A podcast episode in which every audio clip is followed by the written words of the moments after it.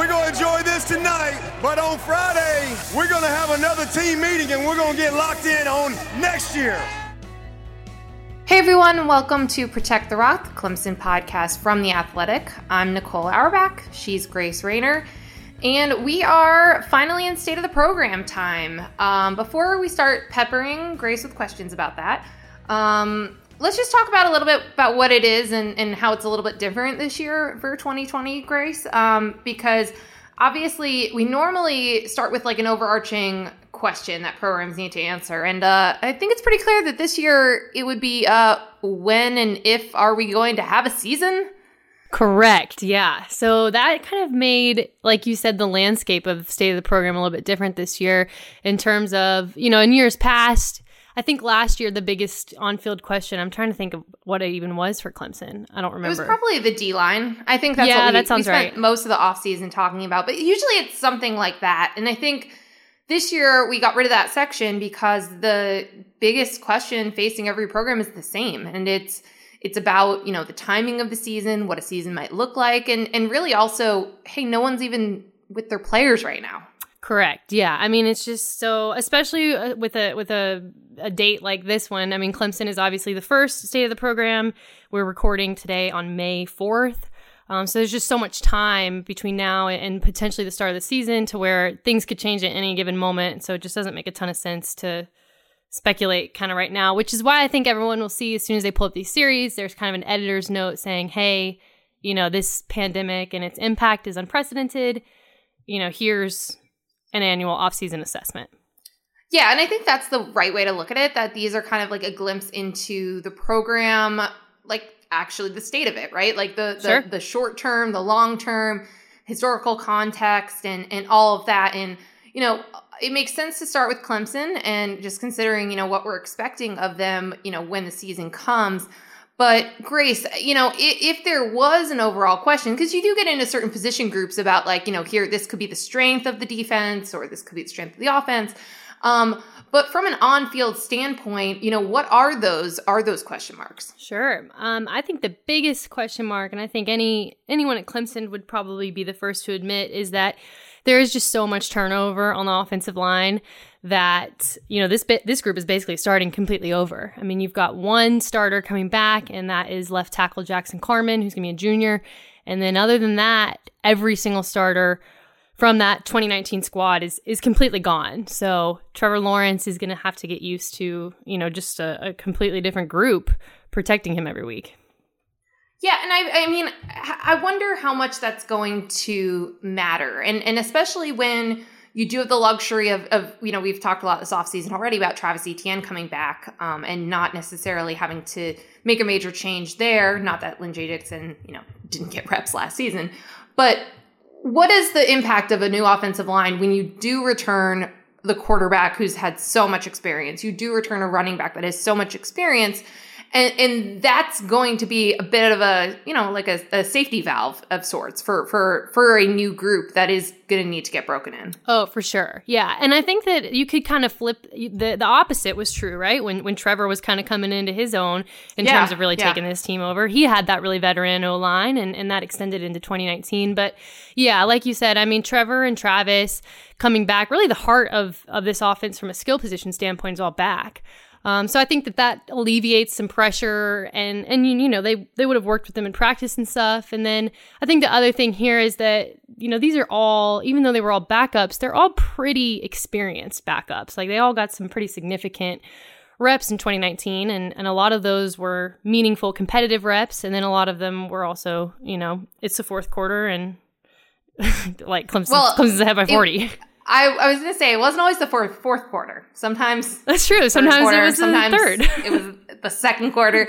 Um, and and we talked about that last year about what an advantage that would be, and it, and it surely will. I mean, I'm I'm looking at the Tigers returning production chart, which these are swanky. These look great this year. Very. I know these tables are nice. I like them. Yeah. Um, so, you know, what immediately jumps out, we just talked about the O line starts and the lack of experience back. Um, interceptions, also not surprisingly. Um, you know, we, they lost some some very key defensive playmakers. Um, but it's exactly what you said. It, it's just how much comes back from an offensive production standpoint. 87% of the passing yards. Again, that's due to backups playing, not anything about Trevor.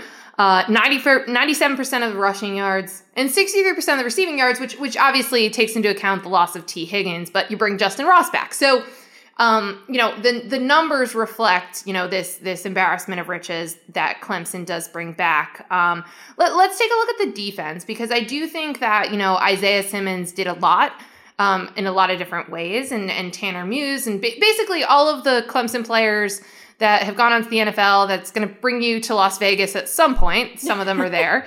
Um, but walk me through some of the, the, the biggest questions on the defensive side that you kind of went into as you were working on this.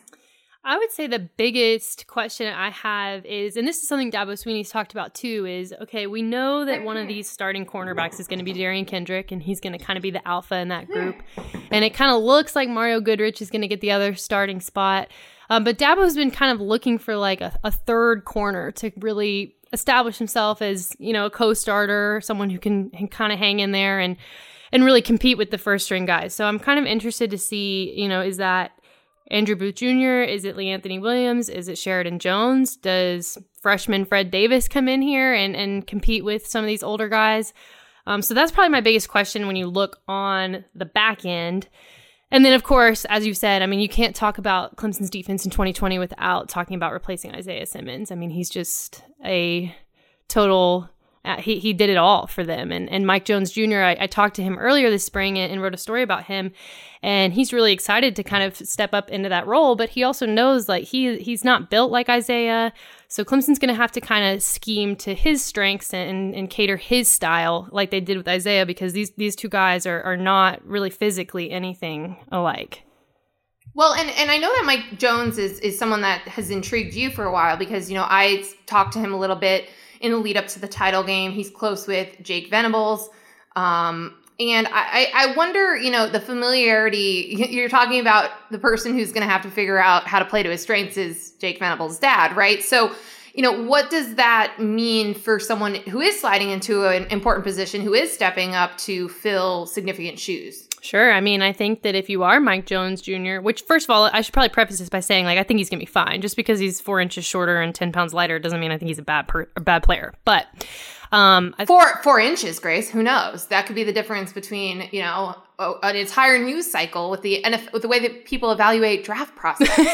oh my gosh, aren't you glad we don't have You're, to draft do that? Like, yes, I am. I mean, imagine you know, like it's like, ooh, his hand is a quarter of an inch shorter than other person's hand. Ooh, an entire news cycle. But no, no, no. So uh, right, obviously, it's just a very slight different physical makeup. Sure, yeah. I mean, I just think, look, like, I mean, I obviously have a front row seat to Clemson every day, so I see Brent Venables every day. I don't see a ton of these other coordinators across the country like you do, so I'd be kind of interested to throw this question back at you. But I think that if you're Mike Jones Jr. and there's one defensive coordinator in the country that you want to scheme specifically to your strengths, it's probably Brent Venables, and the, you know Clemson pays him two million dollars for a reason.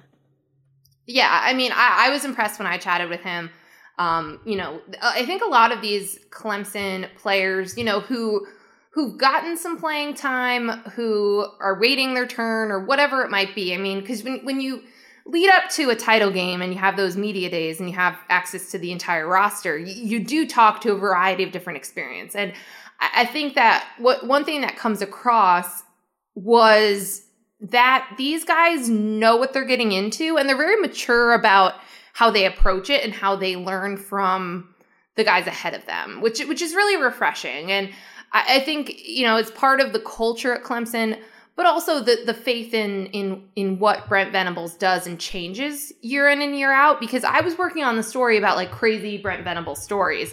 So that was part of the reason I talked to Mike Jones Jr. Um, you know, his proximity to the family, but it but it's also just the way that they talk about him running practice, the way that they talk about him getting through to people, um, you know, really does come through. And I think that really comes through with the younger guys who then you feel much more confident in them when they have to step up. For sure. And I think too that like there's such a a clear I don't know if vision is the right word, but you can just look at so many Clemson defenders who their freshman and sophomore years were kind of quiet and then boom, junior and senior year, they just right. become total studs. Like Tanner Muse comes to mind, Isaiah obviously redshirted his freshman year. K'Von Wallace. I mean, you you can. Yeah. There's a whole list of them. Yeah, and and I do think you know as much as you know Isaiah got attention and he absolutely deserved it.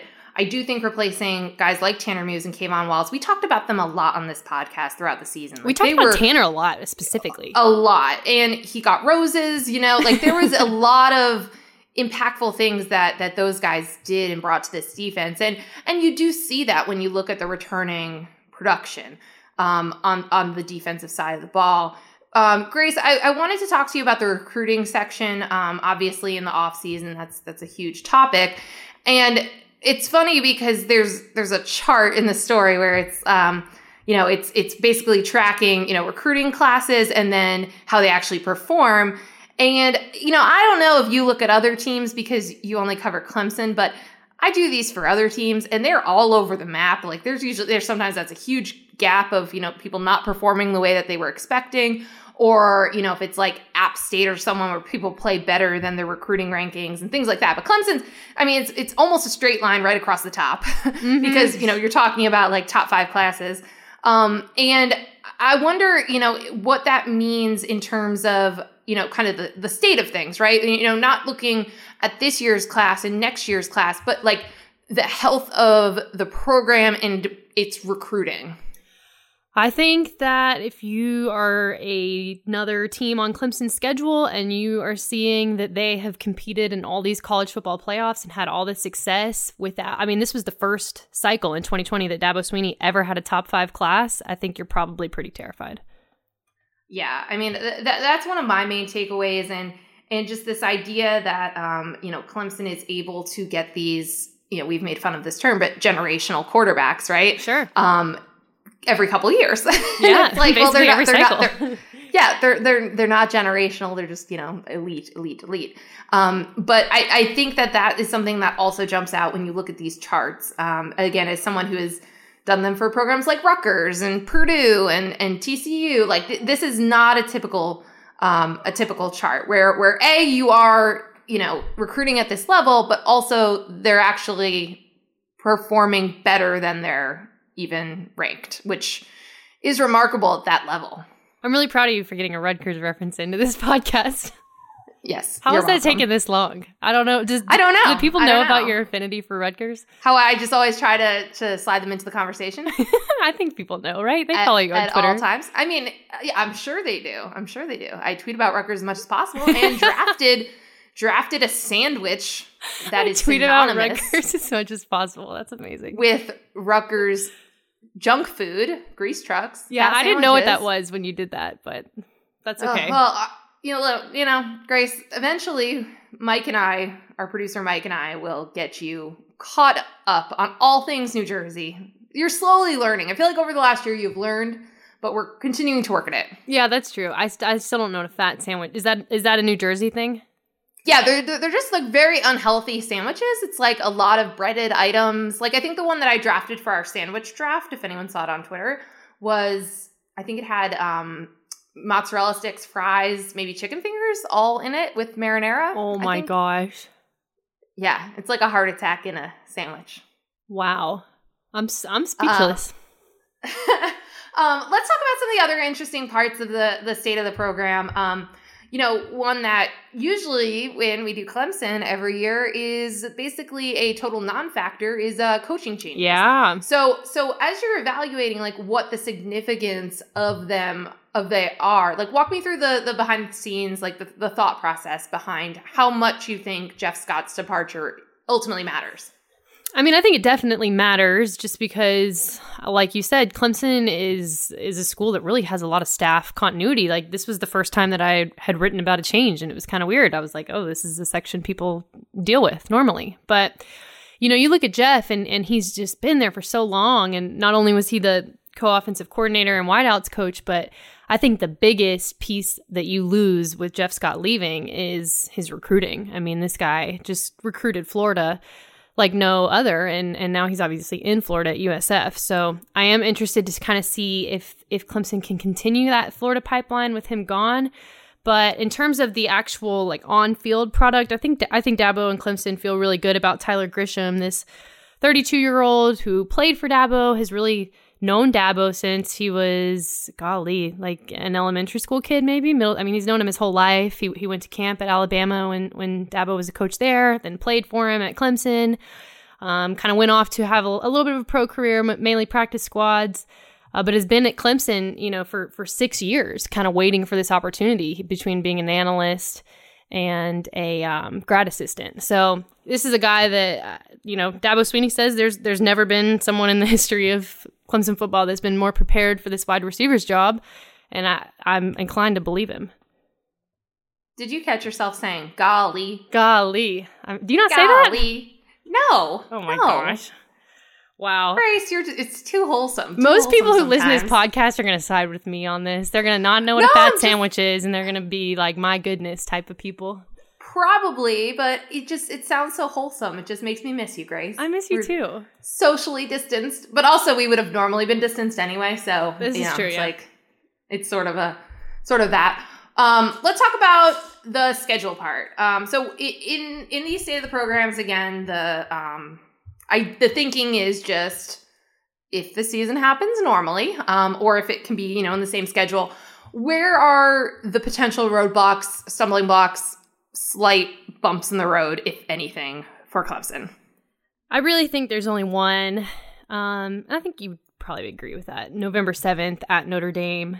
I mean, I'm just looking at the rest of the schedule and it's just I don't know. I mean, it's just it's just kind of business as usual. Georgia Tech, Louisville. They play Virginia um, in September. Uh, obviously, they saw them in the ACC championship in 2019. Notre Dame being on the road, I think, is going to be a big one.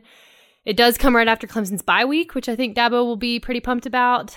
But um, I think that's that's kind of how they're going to have to state their case. I, I mean, as usual, this is kind of business as usual. They have to win that big marquee non-conference game to state their case for the playoff. Otherwise, the rest of their schedule typically looks a little bit too weak. Yeah, and I, I sort of I know you got into this a little bit about you know their their their rankings and kind of their treatment from the the CFP last year, and I, I, I see both sides of this right. Where if you're Clemson, you're, you can't control this. You can't control what other people think of your schedule, but also I can see where the playoffs coming in right. So you know, I, I, it, it's it's a it's a catch twenty two where I think it's potentially a lot of the same issues as last year. Where if you struggle at all, everyone's gonna watch, and then if you blow people out, no one watches you, right? Like Right. I, I really think that it's it's that same problem that they had last year in terms of like kind of the the national perspective, the um people's understanding of of how good you can be um, based on the level of competition, the perception of the competition. Even if you have teams in the ACC that are taking significant strides in getting better. For sure. Yeah. I mean, uh, like the product that Clemson put out in 2019 was elite, elite football. Yes. But it was not compelling. It was, you know, if you're just a, a, a bystander who, who doesn't care about either team, you're probably pretty bored after halftime.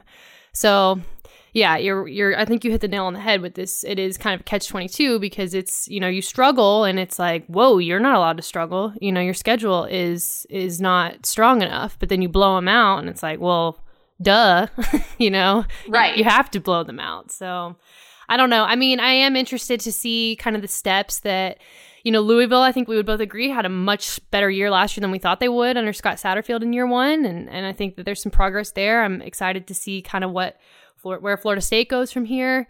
Um, on the coastal side, I mean, Mack Brown and North Carolina are recruiting their tails off right now. So I don't I don't know if if that's maybe a, an ACC championship contender down the line. So there there's some pieces, but right now it's just Clemson is just so unbelievably far ahead that you know I, I don't know when the gap might start to close. Yeah, it's interesting because I, I sort of wonder if some of the better contenders or teams that are going to kind of start to close the gap might come out of the coastal. I mean, I think I think within the within the division, you, you've got to expect that that Florida State's going to come back. Um, I, I think really highly of Scott Satterfield and what he's doing at Louisville. Sure. But I'm I'm honestly more intrigued by like North Carolina and you know what is what does Duke do with Chase Brice and and they can only really get better from where they were coming from last year. Um, you know, it, Miami theoretically should be good, right? At some point, they're supposed to be contenders on a year in year out basis. So I'm almost more intrigued to see what the coastal looks like in a year, two years. um, you know, for those matchups potentially in the title game against a team like Clemson and see if there can really be, you know, some some gap closure there. Maybe. I mean, again, some of this is just optimistic, right? We don't want to see Clemson win every game by 50 points, but I do think that there are some teams within the league that could potentially get pretty good in these next couple years. Yeah, I think that'd be great for the league, exciting. I mean, you remember it was not that long ago when Clemson, Florida State, and Louisville with, you know, Deshaun Watson, Lamar Jackson, it was mm-hmm. like those three games the whoever Huge. was the best of those three were going to probably win the entire ACC because the Coastal was going to put someone in the title that couldn't keep up at all. Really, you know, I mean, Clemson played like six and six Pitt not that long ago. So hey, hey, now listen, no, we are not criticizing any part of the Coastal when they went seven for seven. That is a that miracle, is and we should be grateful that it happened. That was beautiful. I, I okay. can't imagine how happy no, you were that day. I I was very happy. No criticism there.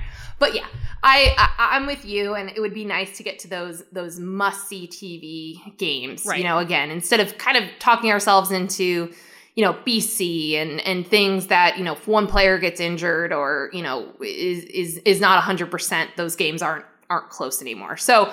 Um, I, I do think that that's something to track, and, and you're right about North Carolina and their recruiting and and and steps like that that that are going to signal that in you know if, if it's not this year in, in the coming years um grace before we wrap up um again this is kind of like a this is a wholesale look at the program it's the state of the clemson program big picture what is that i mean they are just you, you look at what the, all that they've accomplished already without like we said a top uh, tier recruiting class and I, I think you look around programs of the country and, and you it's you'd be hard pressed to find one that's built for long term like sustainable success. I think more than Clemson right now. I mean, you just have all of the pieces. Um, uh, still like a young, a relatively young coach. Dabo just turned fifty. I mean, their their recruiting machine's not going to slow down. Like I just yeah, uh, this thing just seems to be built for the long haul. Yeah, I think I think you're absolutely right. There's there's no it's not like you have an overly senior loaded team that's going to be young the year later. You're not going to have gaps in any key positions and that continuity in the coaching staff. Even with the one adjustment, uh, it just jumped out at me when you say, you know, the person sliding into that role probably couldn't even have been more prepared to do so and that's a luxury and um, I, I think that you're absolutely right that you know if you're looking anywhere else that, you know, kind of is poised for long term, short, medium, and long term future, you know, you got to start with Clemson. Maybe Ohio State's second there, but that's. Yeah, I'd agree with that. That's the top of the list. And, um, I think that is the state of Clemson's program. And um, again, if you haven't read the piece, Grace went super, super deep into every single position group. Um, you know, and even some of those, uh, you know, guys that could potentially flash and could potentially have breakthrough moments. So be sure to check that out on the Athletic. But for Grace Raynor, I'm Nicole Auerbach. This was Protect the Rock, the Clemson podcast for The Athletic. And we will see you soon.